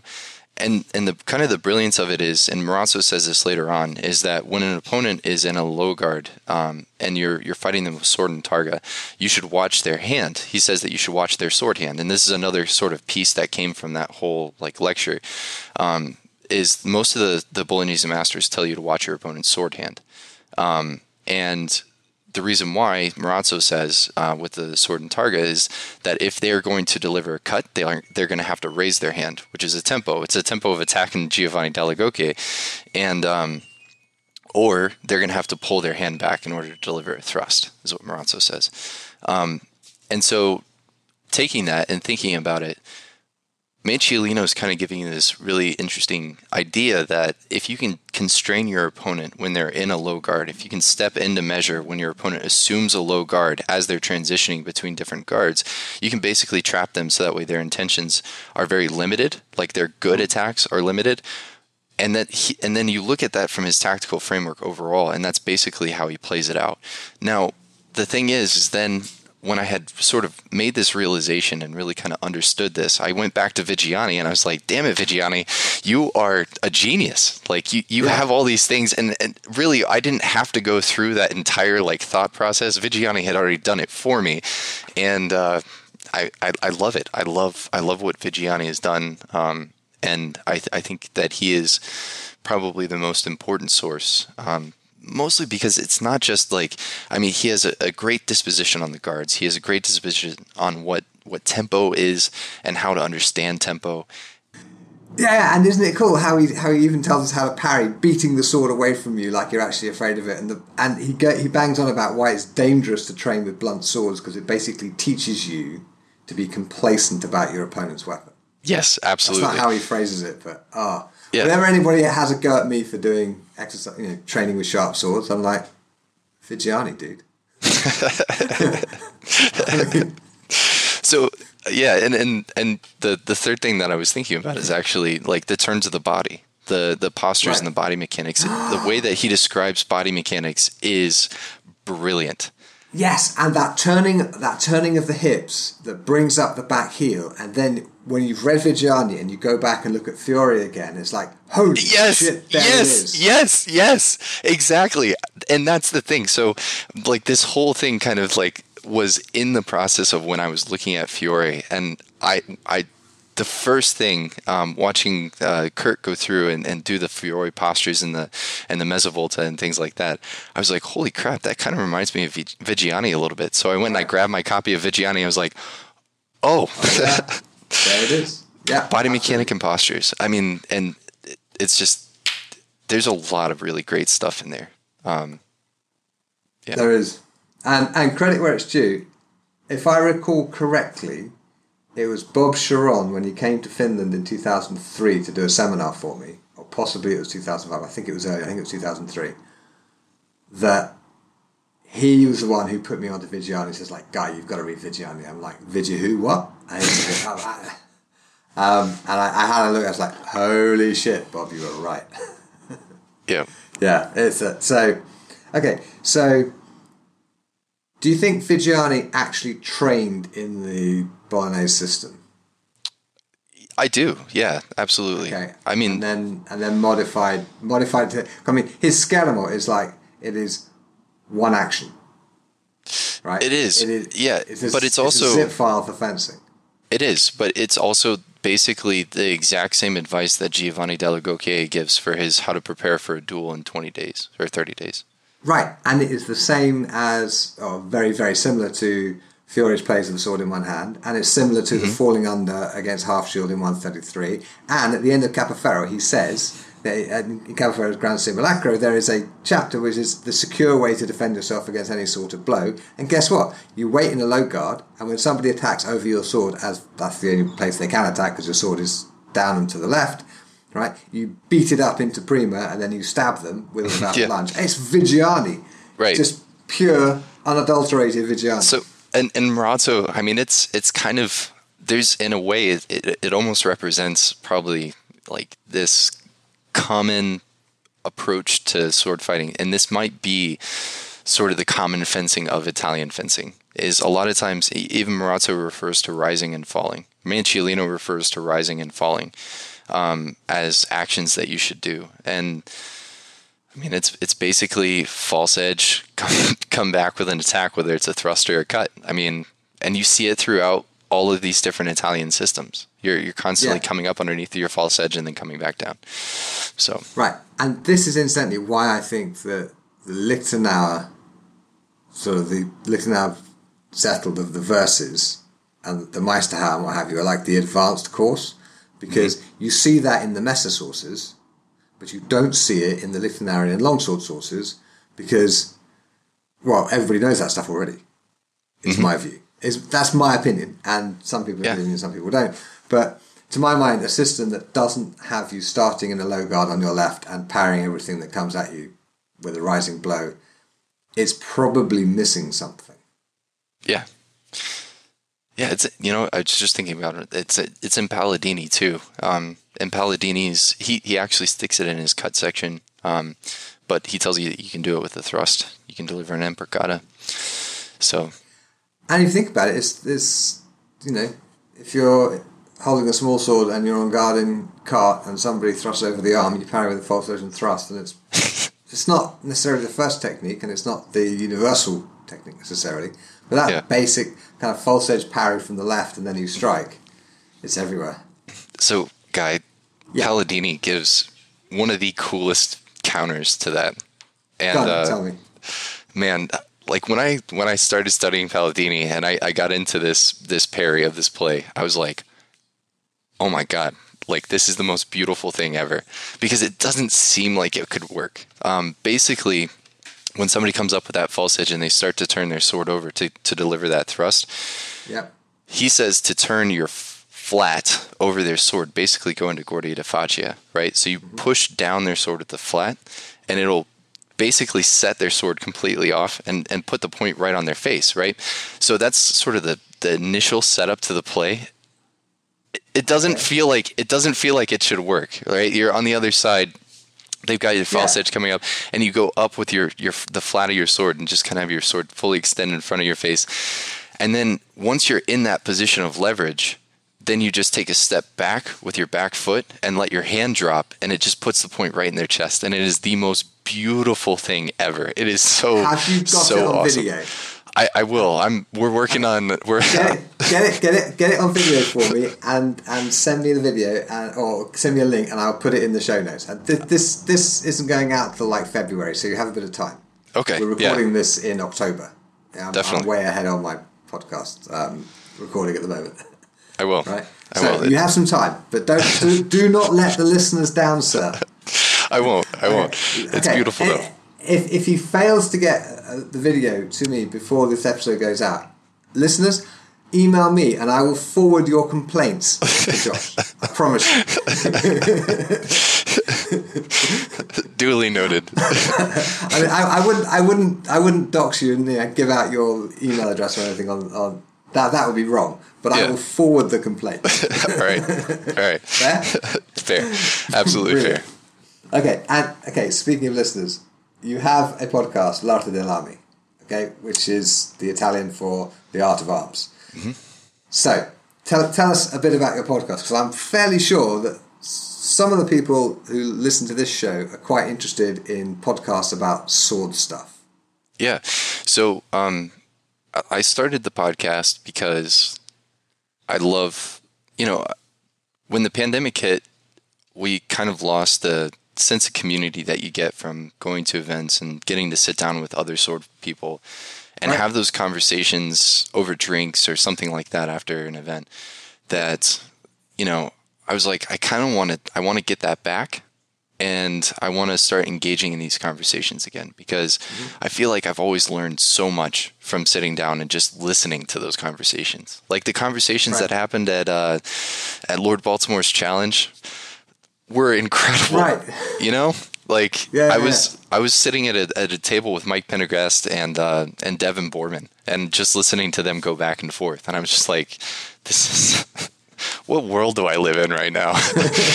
but to get to get these these conversations going, where you, you have this exchange of ideas, I think is is so important. You know, it's it's one of those things where um, I think that's it's a really great way to learn. And then obviously, like the long form version of, of a podcast allows you to really kind of get those ideas out there for people to to really kind of hone in and explain those things. And with the Bolognese system in particular, it's growing.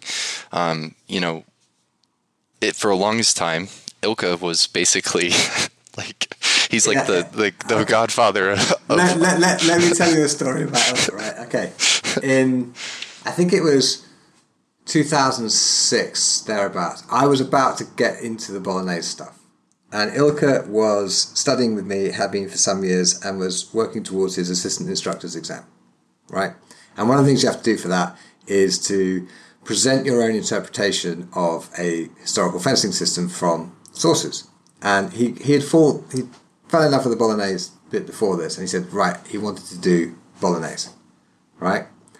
And so I stopped doing my Bolognese research because what I was expecting to happen was um, Ilkka would then, you know, do his, his exam, what have you, which he did, and he passed it, flying colours, da da da. Um, and then he would basically kind of do the Bolognese program for the school. Didn't quite work out that way. He ended up starting his own thing with some other people. Um, but it was like, if Ilkka hadn't have gotten into Bolognese, I would have done.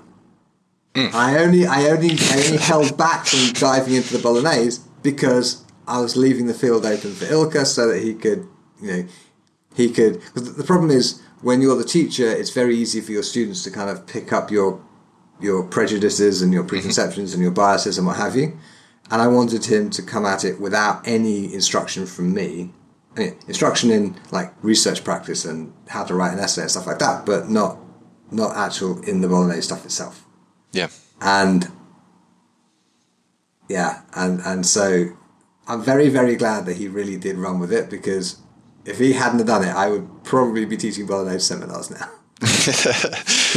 Well, you know, I mean, so much of the material that he produced ended up was, I think, a, a catalyst for a lot of people. Um, Sure. You know, uh, kind of going back to the question of why why the Bolognese system. You know, one of the great things about Bolognese in general is that you have you have kata, right? You have forms Yeah. that you can do, and I you know, th- through my my fencing career, going out and, and fighting, people have always sort of been like uh, one of the observations people will make when they've seen me fence.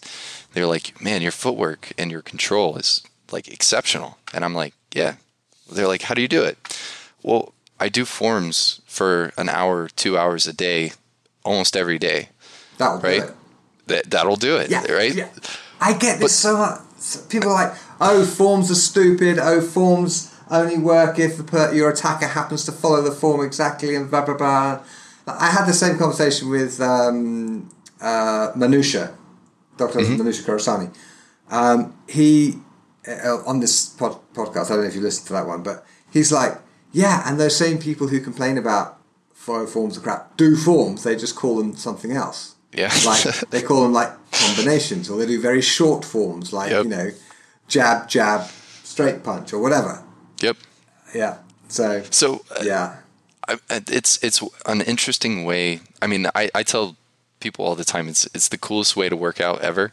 You know, it, it's the best workout that you can possibly imagine. Just go out in a field.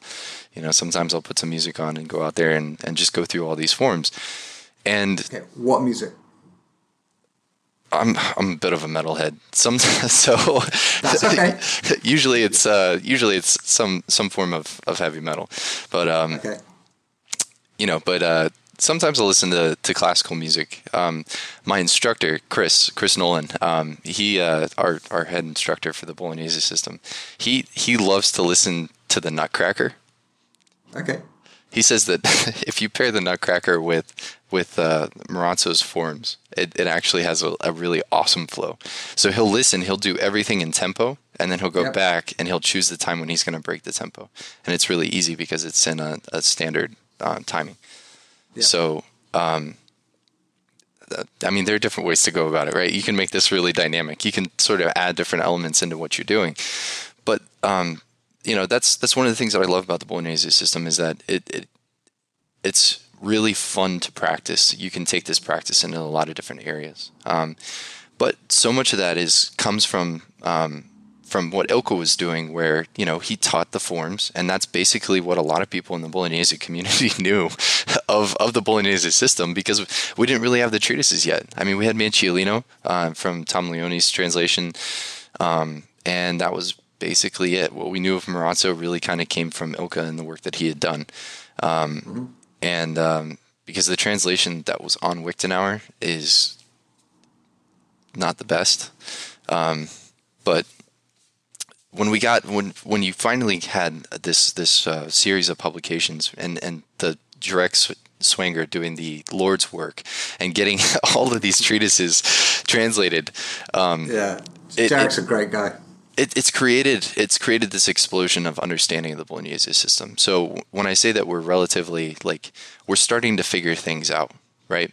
And so mm-hmm. one of the important things about having the podcast is that as we're in the process of figuring these things out, having these conversations about the things that we don't understand or that we are trying to figure out helps to or at least I hope it helps to kind of bring these things to the forefront and allow people to sort of listen to what other people are thinking, pull those things in, and then start to explore them themselves. So, and and not only that, but there are also aspects of the Bolognese system that I knew that I would never get a chance to explore. So, like one of the episodes, I talked to um, Eric Weiss, who's down in Dallas, and Eric is a Bolognese practitioner, but he was also a jouster. Uh, so he Oh, was in right. uh, he he jousted in medieval times, and it was really cool. So we, I just I was like Eric, what we need to do is we need to sit down. We need to take Giovanni dall'Agocchie's chapter on jousting and let's break it down, bit by bit, and That's then let's and then let's take Marozzo's advice for what to do when you're fighting somebody on horseback and you just have a sword and a cape. And let's talk about that because you've actually had somebody ride you down on a horse and you've had to jump out of the way. So let's talk about what that actually means. What does that feel like? Like how is it what does it feel like to get that timing right, you know? Yeah. So those are the things that I really wanted to explore. Um, I think the next episode that I'm going to do, I'm talking to Reese Nelson, um, who's uh, does a, a, a fantastic uh, podcast on armor. Uh, another sort of gateway thing that a lot of people aren't going to do is is get a suit of armor, though they should. I, yeah, they should, but grand. I know it's it's not grand. easy. Yeah, it's not yeah, easy. Yeah, it's for a lot but of people, it's just not approachable. It, it's it's not possible, right? And so in the next episode, we're going to walk through um, all of the anonymous poleaxe and armor plays and we're oh, cool. I want them to talk about the limitations of armor. Uh, we've got a, a, group at our school that's really starting to get into armor, and some of their observations about things that you can and can't do in armor are incredibly fascinating. Like your arms don't quite move the same. You can't really lift your arm up over your shoulder, depending on what kind of kit you're wearing. Well, okay, if you've got good armor, you should be able to put your hands together over your head. Oh, okay. And we know this. If you think, if you think of like, look at Fiore's um, uh, sword and armor guards. Yeah. He has a guard where you're holding the sword over your head. Yeah. Right? In but armor. I, the limitation, I think, is more in, in the bend of the elbow where you can't quite get your arm all the way back, right? Um. Okay. My armor. Uh huh. Um. I I without armor, I'm keeping my wrist straight. There's uh-huh. about there's about four inches between the knuckles of my hand and my shoulder. I can press that down or bend my wrist to get it in contact, but keeping the wrist straight is about four inches. In armor, I would say it's probably about five inches. Gotcha. So it's not that much of a difference. Yeah, but yeah. you know, the, the armor needs to be tailor made.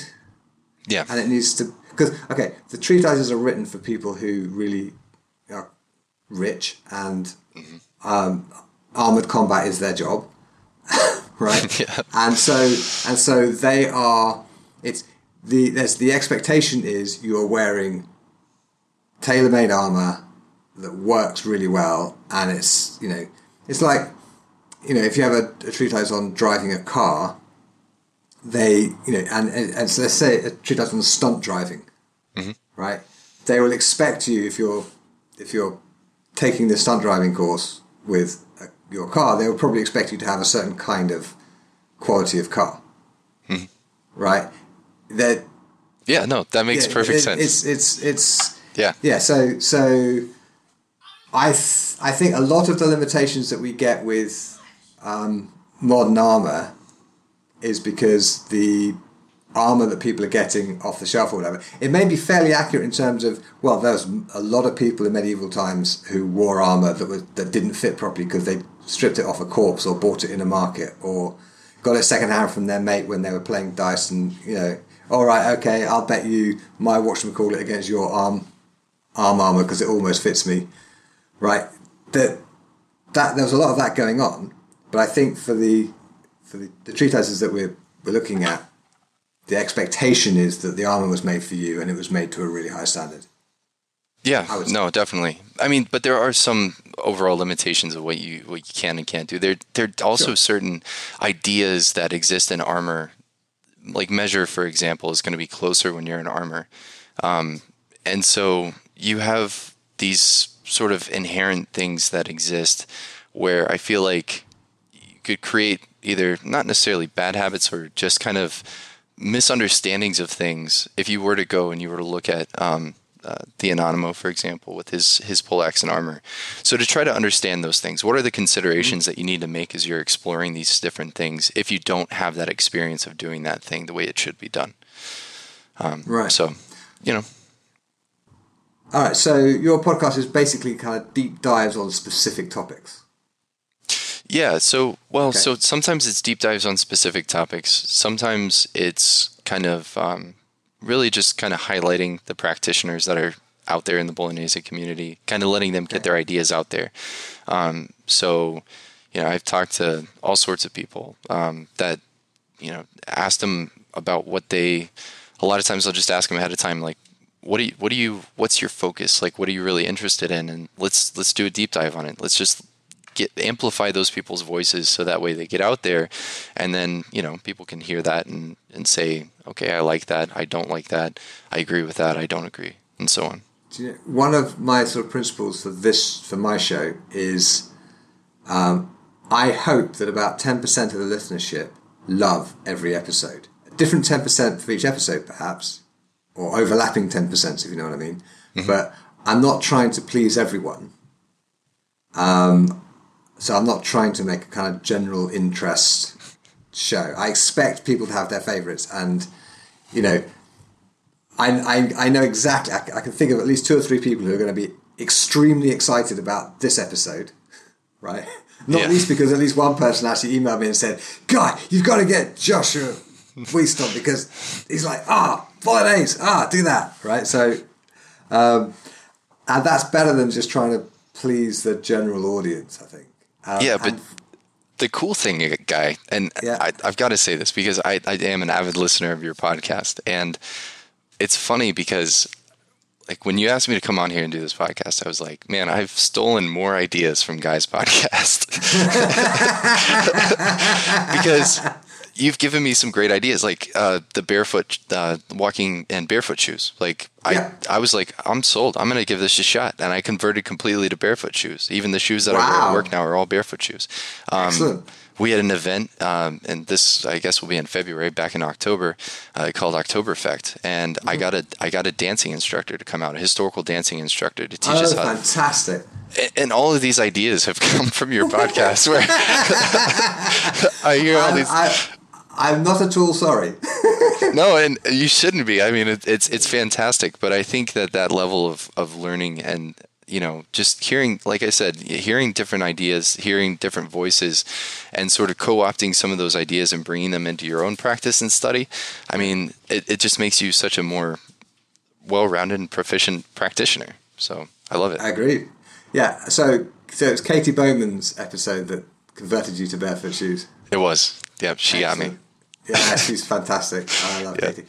That was, that was, a funny story actually because Katy's like quite high powered and difficult to get hold of. So you know you, you don't email her directly. You mm-hmm. email her assistant who decides whether or not to send it on. That is power. right. right. Yeah. yeah. Um, and it was extraordinary. Like like so I, I I'm a barefoot shoe person or whatever, and Jessica Finley suggested you know Katy Bowman would be great for the podcast, and actually my assistant Katie, who who actually does all the kind of work for the podcast, like transcriptions and uploading everything, and you know, I, the podcast would not exist without her. Um, so she was like, "Ah, oh, get Katy Bowman on." Yeah, Katy Bowman's fat. So I approached her, and I, within like twelve hours, given the time distance, that's extraordinary. I got this email back like, "Hell yes!" Like, a picture of Katy herself holding a sword because apparently her son is like he's like ten, I think. Is like mad about swords. So That's like, awesome. Oh, that was yeah. that, that was that was that went really well. Who was who was who got you into the dancing? Um, I can't. It was. I can't remember the lady's name. It, uh, she, you were talking to somebody who did Elizabeth Elizabethan recreation. Ah, yes, Ruth. And yeah, and she, I think she is that the one she was talking about cooking as well. But you guys yes. went on this this long conversation about dance and how dance was so important. Um, and I was right. like, oh, yeah, you know what, Ruth Goodman. Yeah, so forty four. That was yeah, she's fab. Yeah, that was that was great, and so yeah, I I went out. I found one of the best uh, historical dance instructors in the U.S. and we brought her out for an event, and you know what? Fantastic. Everybody loved it. It was it was incredible. So who was who was it? Um, it was uh, her name is Jeanette Watts. Jeanette Watts. Okay, yep. maybe I should I should approach her for the show, perhaps. Oh yeah, yeah. I think that would okay. be. I'll, uh, I'll, I'll send you her information. She's Brilliant, she's fantastic. Yeah. And the funny thing about these deep dives, like one of the most popular episodes of the last little while, was with Cornelius Berthold, which wasn't even a proper podcast episode. I didn't actually really interview him. He had some questions about Capoferro's tempo, and we ended up having this great long, very geeky discussion about tempo. And yeah, it it, it got maybe fifty percent more listens in the first two weeks than than the average. It's like, okay, people are really into the deep dive stuff. Good. Yeah, yeah. I mean, it's it's weird because like the my for my podcast, it started more as just kind of highlighting the individuals and having those conversations, and then it the deep dive started happening more and more because I think people were really interested in just kind of like getting, you know, everybody has something they're passionate about. You know, right. some people want to really like my my passion right now. The thing that I'm really kind of getting into is this whole like thing about the guards and like really trying to understand what they convey tactically. Um, mm-hmm. And I could talk about it for hours, you know, and other people it might be you know tempo and I, i'd love to talk about tempo you know um, when I had Devon Boorman on there, we talked about what it was like to sort of train your students and really kind of build them up and and create like a, a good structure around like um, how to sort of take your students from like a intermediate level to an advanced level. Um, and to get his perspective on that was really great because you know he's trained a lot of fencers, um, right. and so you know it's it's all over the place, and um, yeah, it's it's good stuff. Brett, okay, so as a listener of the show, you you know what's coming. Yeah. All right, tell us what is the best idea you haven't acted on. So, this is this is a tough one um, because I've got I actually have quite a few like good ideas that I've never acted on. Um, mm-hmm. I've never I've never been to Europe, which okay. is you know shocking. I, I it is shocking. I need to get over there, um, but you know I've I've got I I feel like because I have such a curious and inquisitive mind, I have so many things that I will think about and I'll think, huh, I need to really explore that and, and try to understand that. And then I'll kind of put it in a box because it doesn't necessarily fit with what I'm doing at the moment. Okay. Um, studying rapier, uh, I think, is is actually one of the things that I have would be a, a, is the most brilliant thing that I haven't acted on because I feel like it would be so much fun and I would love to do it, but I haven't done it. And it's just like it. I have. I even have all the treatises and they're just like sitting on my shelf, staring at me, and just like you know staring deep into my eyes. And I've been stuck in this 16th century world, and I haven't quite taken that step into the 17th century. I've I've dabbled a little bit, you know, like Palladini's like as close as you can get. so you know he's he's kind of he's like my my gateway and into eventually making that transition. But that's probably the one that I haven't done quite so much. Okay, so you should definitely study rapier. I, I, I thing is, to my mind, rapier's it because it's it emphasizes a particular kind of play, not to the exclusion of all others, but it really focuses on sort of point control and blade relationship, and it does all of that really specifically. You can take that understanding and apply it to any other system you study. Yeah, and, yeah, yeah, absolutely. Yeah, and without without even sort of without cross contaminating it, it just gives you an insight into blade relationship that you won't get anywhere else. I don't think. Yeah. Small, small no, sword people are jumping up and down the back going, small sword. yeah, but it's different with small sword. So it, it's it's actually really interesting because like I, I feel like Dall'Agocchie actually kind of references this a little bit in his treatise where he talks about um, you know how the fencing of his day is less uh, or is narrow and it's primarily narrow. And then again you look at his guards and basically the guards of Dall'Agocchie he gives you save um, Porta de Ferro he basically condenses the Bolognese guards down to prima seconda terza and quarta right? Guardia de Alicorno, Codalunga Stretta, Porta de Ferro Stretta. Yeah. And that's that's his entire system. yeah. Right.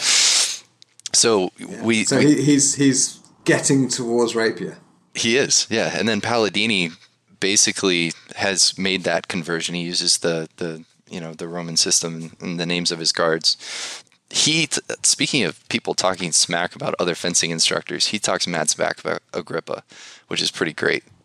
uh, so, so if I remember rightly, I think Agrippa is Camillo Agrippa, fifteen fifty three. Mm-hmm. Um, he was the first person to number guards, wasn't he? Yep. Yeah, but not strictly a Bolognese person. No, no. Uh-uh.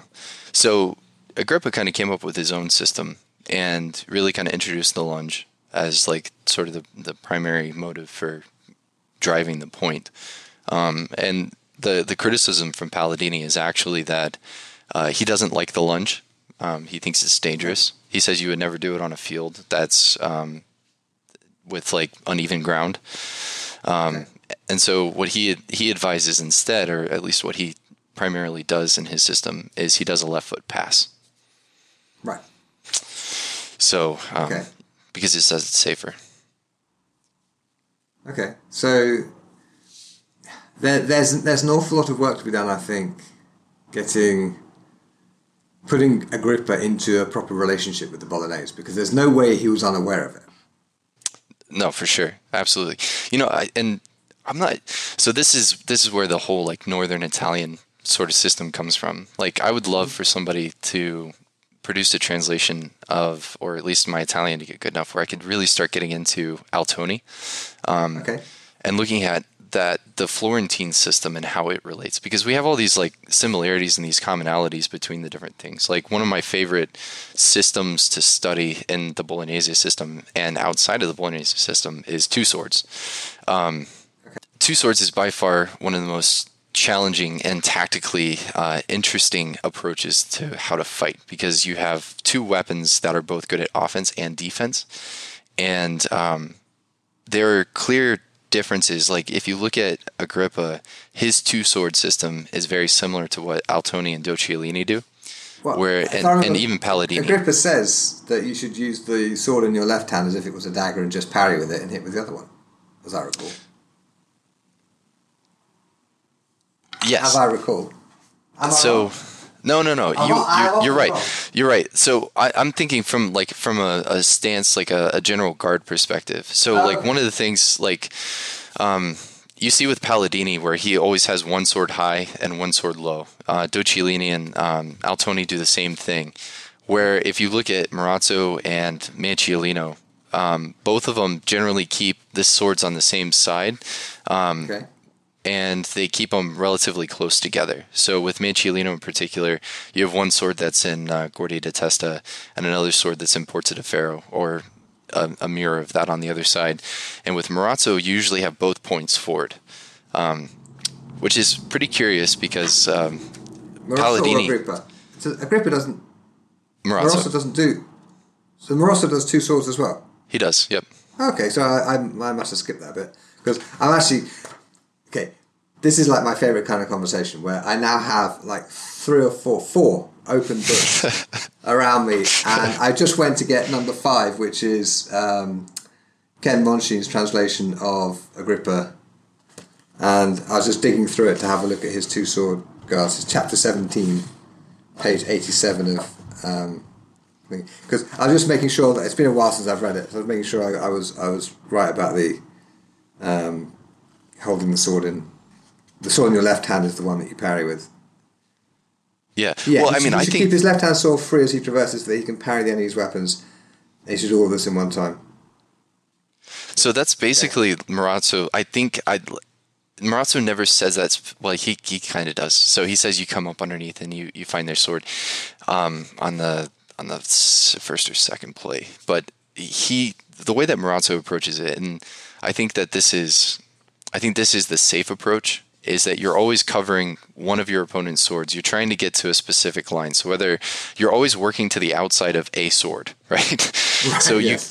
you you can get to the outside of a specific line and you can go ahead and start to initiate your attack. What Marozzo likes to do is find your opponent's uh, uh, left sword and then throw a falso to the hand on that side and force them to parry. And then he sort of transitions through the plays that way. Um, interesting of note Marozzo's eighth play with two hand, with two swords actually really looks like if you if you do this in practice, and I know people have different interpretations. The interpretation that seemed the most logical to me looks exactly like what ends up happening in the painting "The Duel of the Century," where you have Ascanio fighting uh, Giovanni Taddei in Florence in that famous two sword duel, where they like closed off the city of uh, Florence and and had like ten thousand spectators or something like that, and they're all watching this two sword duel. And uh, uh, Ascanio ends up killing Giovanni Taddei, but Taddei was um, Taddei was a part of the Florentine system, so he had studied in that general system without like perhaps a student of Altoni or perhaps Altoni himself. Um, and uh, we know that Ascanio studied the Bolognese system. So ah. here we have another famous anecdote, and so it kind of looks like he's doing Marozzo's eighth play, and uh, oh, and that's where he, okay. yeah. You have send me send me a link to that picture, and I'll put the picture in the show notes. I will. So yeah. That, so that people, people can find it because I will. Um, there's a lot of Italian terms there that otherwise have to spell right to Google it and find it themselves. Yeah, this so, is going to be a very long set of show notes. That's going to be great. Yeah, That's good. I'm sorry. No, no, no. It's good. It's good. The the interesting thing about it is, so in in certain two sword systems, um, you'll have one sword high and one sword low, and I think that's kind of how Agrippa approaches it. That's how Altoni and and um, uh, approach it, and that's how Palladini approaches it. Where with Marozzo, he keeps them low. And one of the interesting things that Palladini says is that you would want to do that because you always have one sword attacking. Like your high sword, again, kind of going back to that whole thing, your high sword is the one that attacks and it goes low. And as you attack, you basically turn your body back across. So your low sword that was parrying now becomes your offensive sword. And you kind of have this like arms rotating back and forth in this like swinging like um, sort of a pendulum type way, um, and that's kind of the the framework of their system. Now, Marozzo is completely different. He likes to come up underneath and and kind of attack and like come over and stuff like that. And uh, is very similar, but uh, the um, Palladini gives this weird anecdote where he talks about. Uh, when you're fighting with two swords, you only bring the two swords together where both points are forward if you're fighting somebody with a two handed sword. Okay. Just really weird, interesting piece of advice. That makes sense to me. Yeah, because then you can cover and come straight you need through to cover with, both. Yeah, you need to cover with both hands Yeah, because we're talking about a two-handed sword. Like it's a that's a big weapon. It hits really hard if you're not careful. So you- Exactly. if you're going to cover it, you need to cover it with both hands at once, and then probably keep it with one and free the other sword to strike. Huh. yeah. Palladini gives some really cool stuff in in terms of like just these really odd anecdotes. Like um, he he tells you that he actually advises that your students learn how to fight obviously with both hands, right? Right-handed, left-handed, and then they learn two swords as their second like that's their second study. And then they learn sword and dagger. But practically nobody carried two swords. Like, like you, Right. So he gives an you- anecdote about that, and that's the other one that I was going to get to. He tells you he tells you that if you have if you have a second or if you have a page, they should always carry a sword, not for their own defense, but to hand you the sword, so that way, if you ever get jumped in the street, you have two swords. I think I would rather hide behind the page and let him deal with it. I mean, come on. Yep. But that that is fascinating. Oh wow. Uh, Yeah. okay, okay. So so the best idea you've never acted on is to learn rapier, but but then we go off on a great long riff about sword uh, two swords at once. Actually, it's a question I get asked Yeah. a lot. You know, and the thing is, we don't have very many accounts of duels fought with two swords. So. I, and I'm more of a sort of sidearm person rather than a specialized dueling system person, so I've never really looked into it that much. Um, but a lot of people Yeah. are curious about it because it's, it's very flashy and cool. Um, anyway, It is, and it's fun. Okay. Somebody gives you a million dollars. Now, you've listened to the podcast, so you've had time to prepare this. We are expecting great things from Mm-hmm. you, Joshua. Great things. Somebody gives you a million dollars, whatever, to spend improving historical martial arts worldwide. How do you spend the money? I would I would take a team of scholars, and I would lock them in every library and private collection in Europe, and have them scour and find all of the treatises that we can't find. Okay. So you would put the money towards finding more treatises, finding more sources. So like Tom Leoni's, because I think that we're I think that there are data points that we can start to find and understand that are going to be more beneficial to our development of historical European martial arts. I think one of the most important books that's come out on fencing in the last five or six years um, is You better say one of mine, mate. You better say one of mine. no. I mean yours yours are your your books are fantastic, but it's Sorry. in terms of in terms of historical sources, um, not yeah, yeah, yeah. No, I know. I'm, I was teasing.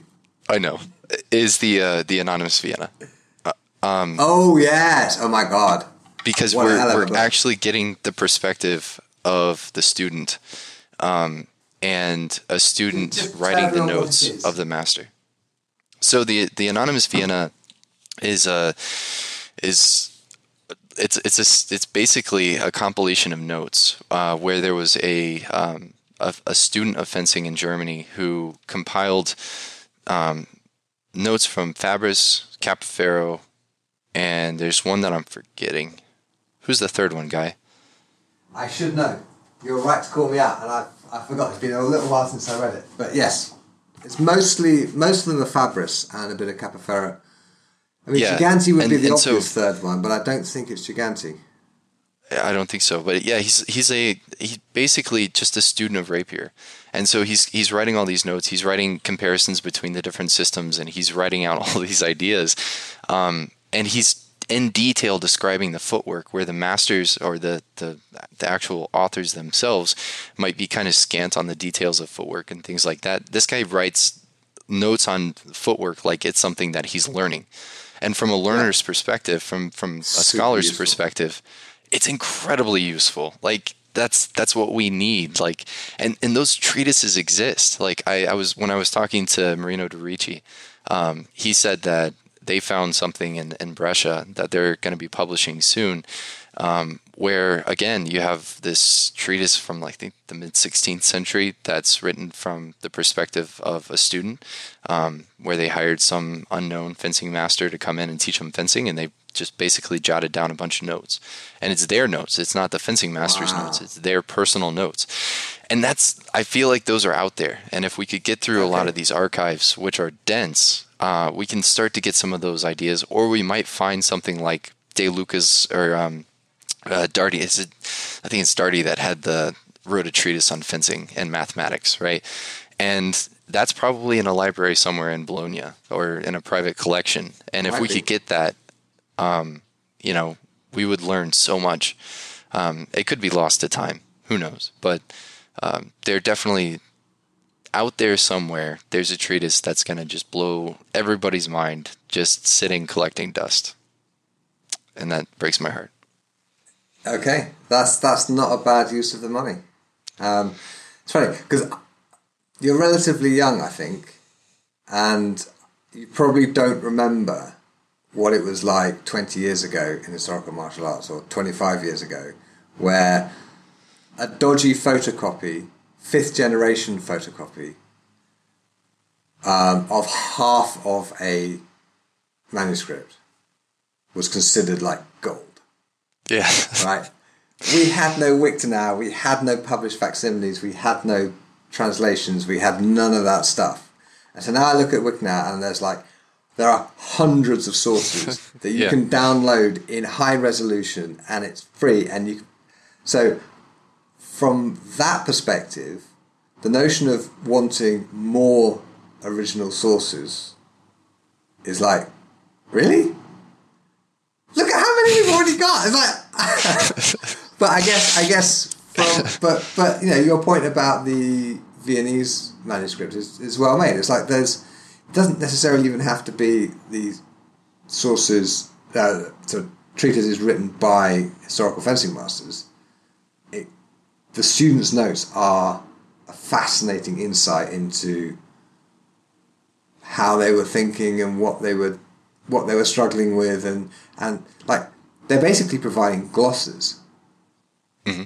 right then when you think about it like most of what we know about Liechtenauer's actually doing Liechtenauer's longsword stuff doesn't come from Liechtenauer's writings. It comes from glosses written effectively by students explaining Liechtenauer's writing. Yeah. right? Okay. Yeah I, so I, if I had the money I'd give it to you. Yeah, I mean, the I, I, I don't know, like the Anonimo Bolognese in particular, just like it, it blows my mind at times with the sort of the expansiveness of it. I mean, obviously, you have somebody that really loved the single-handed sword enough that he yeah. did like 640 something plays. it's it's a massive tome that I will never be able to complete. Right? There's so there's already so much material out there to study um, that it, it's impossible to get through all of it. Um, in a lifetime, right? I would have to live right. at least two lifetimes to cover all this stuff. But there are perspectives in there that are brilliant. And every once in a while, you come across something that just kind of like sticks with you. Like the Anonymous says this one thing where he says, Also, you must know that if your enemy is in wide guard, then you use your art to bring his sword into presence. If he has a sword in presence, then uh, by means of feinting, make him bring his sword into, um, into a wide guard that allows you to control the line, such that the sword will point away from your person and off to the side of your body so that you'll be able to perform whatever actions you wish. And that is like literally the perfect summation of fencing that I have ever heard. Like it's right. It's pristine. control his weapon. Yeah, control the yeah. weapon. And control the line. And, it's it. like yeah, yeah. And it's like I wish I want to I want to tattoo that on every every bolognese fencer's palm so they can just always have it there and just like you know check their palm. what am I doing? my fencing isn't really working right now. Wait, let me take my glove off. Oh right, yeah, okay, now I got it. Let's go. So actually, actually, really, we should spend the money um, setting up mobile tattoo parlors where all Bolognese fencers have to report before they're allowed before they're allowed to call themselves a Bolognese fencer. They have to report and have this tattooed on their hand. That's and right. I, actually, honestly, I think it should be in both Italian and in translation.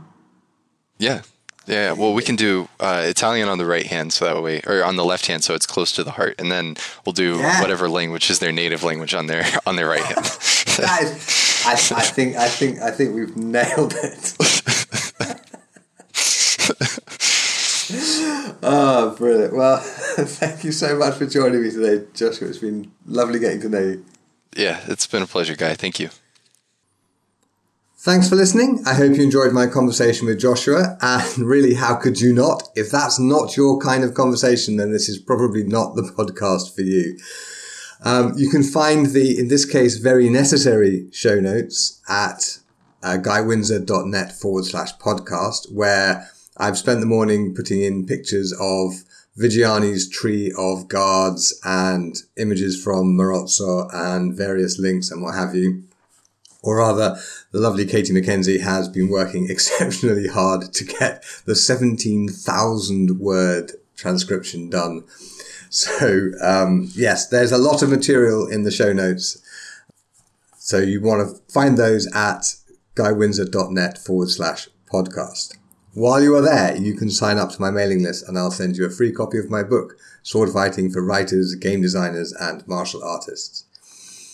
I'd like to thank my patrons on Patreon for their kind support of the show. It basically gives me the time to spend two hours chatting to Josh and then chopping that down into a just under two hour episode for you guys to enjoy. So many thanks to my kind patrons. If you'd like to join us at patreon.com forward slash the sword guy, it would be lovely to see you there. Thanks, as always, to Andrew Lawrence King for the Baroque harp strums, and you'll be delighted to hear that I actually have an interview with him scheduled for later this month. So we'll be doing the interview in a week or so, and then it'll be coming out probably in April. Join us next week when I'll be talking to Karina Cirincione of Raven Studios, who makes wooden training weapons such as longsword wasters, rondel daggers, and even gladii. She also makes wooden training weapons for Eastern martial artists, and she's a Tai Chi and Wing Chun practitioner and instructor. And I, as you probably know, am uh, a fan of woodworking, so she and I get into some pretty geeky territory about how on earth do you actually make a wooden training dummy thing when you're basically trying to turn something that's about a foot in diameter and about three and a half feet long on some kind of lathe. so if the intersection of woodworking and swordsmanship is of interest to you, as how could it not be? It's fascinating. Then don't miss next week's episode. Subscribe to the show wherever you get your podcast from. And if you have a minute, please do rate the show or even leave a review. And of course, share this episode with whoever you think may find it interesting.